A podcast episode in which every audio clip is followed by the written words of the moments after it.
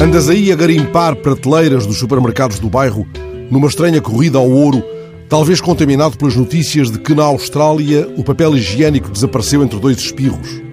Sorte tua se não foste apanhado pelo vírus na infecta demanda.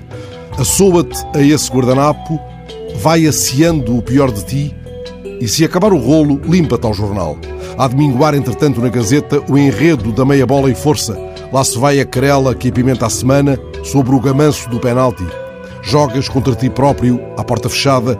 Não há VAR para este vírus. Prepara, pois, a dispensa para a quarentena. Latas de feijão, sabonetes, fiambre da pá extra, conservas e conversas. Só com os teus botões ou com a pouca tripulação do casulo em isolamento? Não te ocorreu alargar a tribo, esvaziando também as prateleiras de ficção, ou de ensaio filosófico, ou até de poesia, na livraria mais próxima? É que os livros dão-te mais vidas, acrescentam outras vidas à tua. E isso não é coisa pouca em dias de isolamento social. Na verdade, talvez descobrisses na prateleira dos livros porque é que o preço do feijão nem sempre cabe no poema. Ou que catar feijão é coisa poética. Assim saibamos jogar fora o que boiar.